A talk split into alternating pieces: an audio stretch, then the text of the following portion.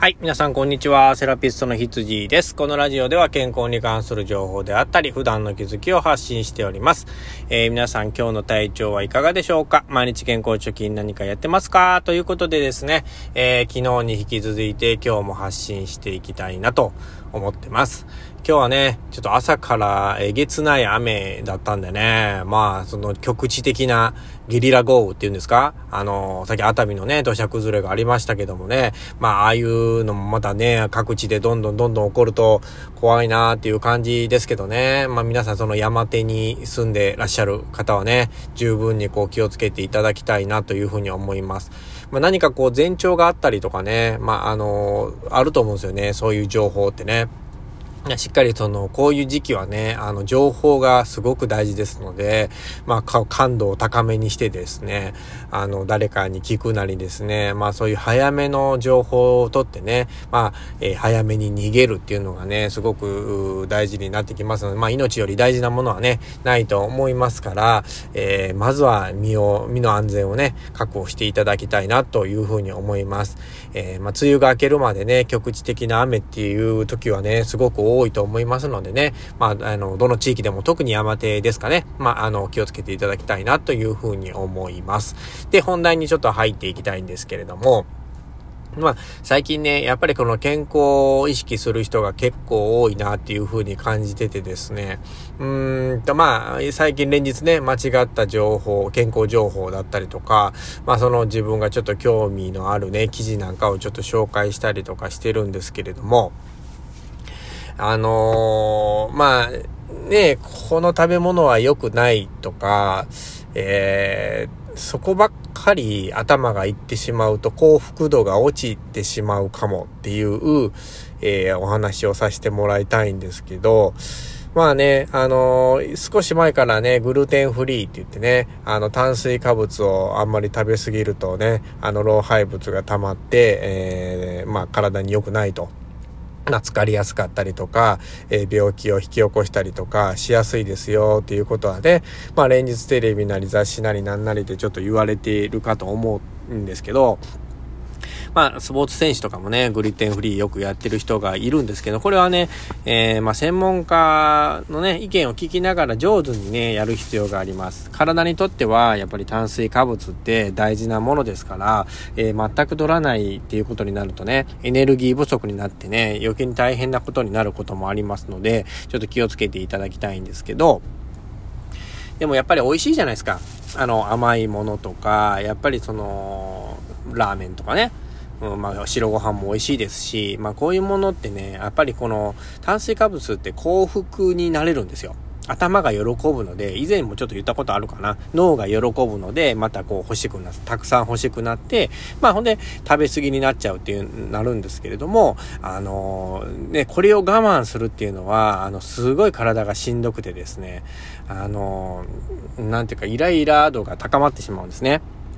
まあそしたら周りの人にもすぐ怒っちゃったりとか、自分のやりたいこともちょっとできなくなっちゃうとかするので、まあその行動とか生活においては、あの、マイナスになってしまうんですね、実は。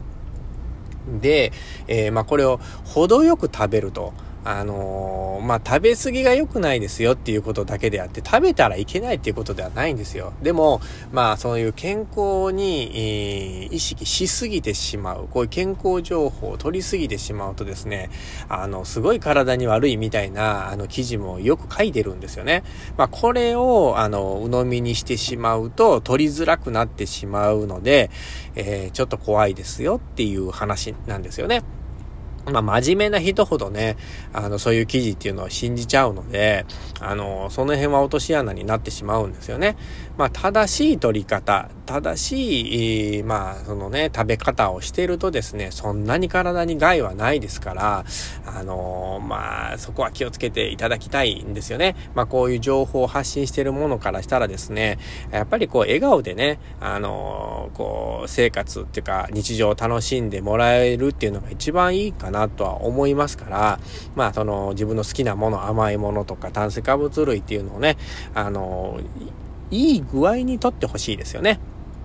まあそこでですね、まあ今日はね、あの、炭水化物でもね、比較的体にむちゃくちゃいい、えー、炭水化物もあるんだよっていうのを付け加えてちょっとお話ししたいんですけども、まあそれは何かっていうとですね、炭水化物でもね、比較的茶色い色の炭水化物は体にいいですよっていう、加工されてない炭水化物ですね。うん。あのー、麦とかね、蕎麦とかね、うん、あとナッツ類とか、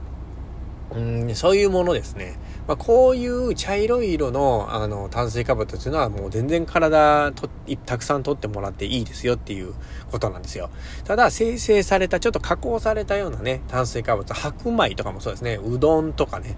うん。まあ、そういうものっていうのは、やっぱちょっとね、やっぱ体に害を及ぼしやすいんですね。体の中に溜めやすいので、まあ、その、食べてもいいけど、食べ、えー、食べ過ぎないようにっていうところだけですね。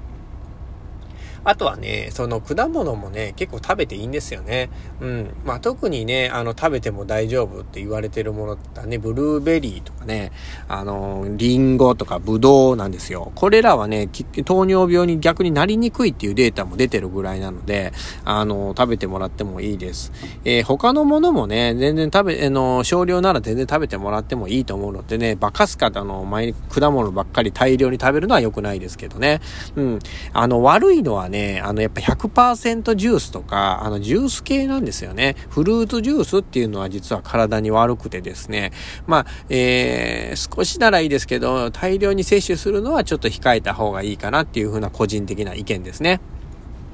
まあ、調べていくとですね、まあ、あの、比較的取ってもいい炭水化物、取ったらダメな炭水化物っていうのがね、実は分かれてるんですよね。まあ、これをね、たくさんあるので、まあ、よかったら自分で調べていただいてですね、あの、まあ、健康のね、食事に役立てていただけたらちょっといいんじゃないかなっていうふうに思います。今日はね、ちょっとこう炭水化物をね、意識しすぎて、えー、取らなくなるのも、あの、幸福度が下がってしまいますよっていうところをね、少しお話ししてみました。次回もね、ちょっとこう皆さんに興味のあるような話を探して、ここで発信していきたいと思いますので、どうぞよろしくお願いします。ということで、セラピストの羊でした。ではでは。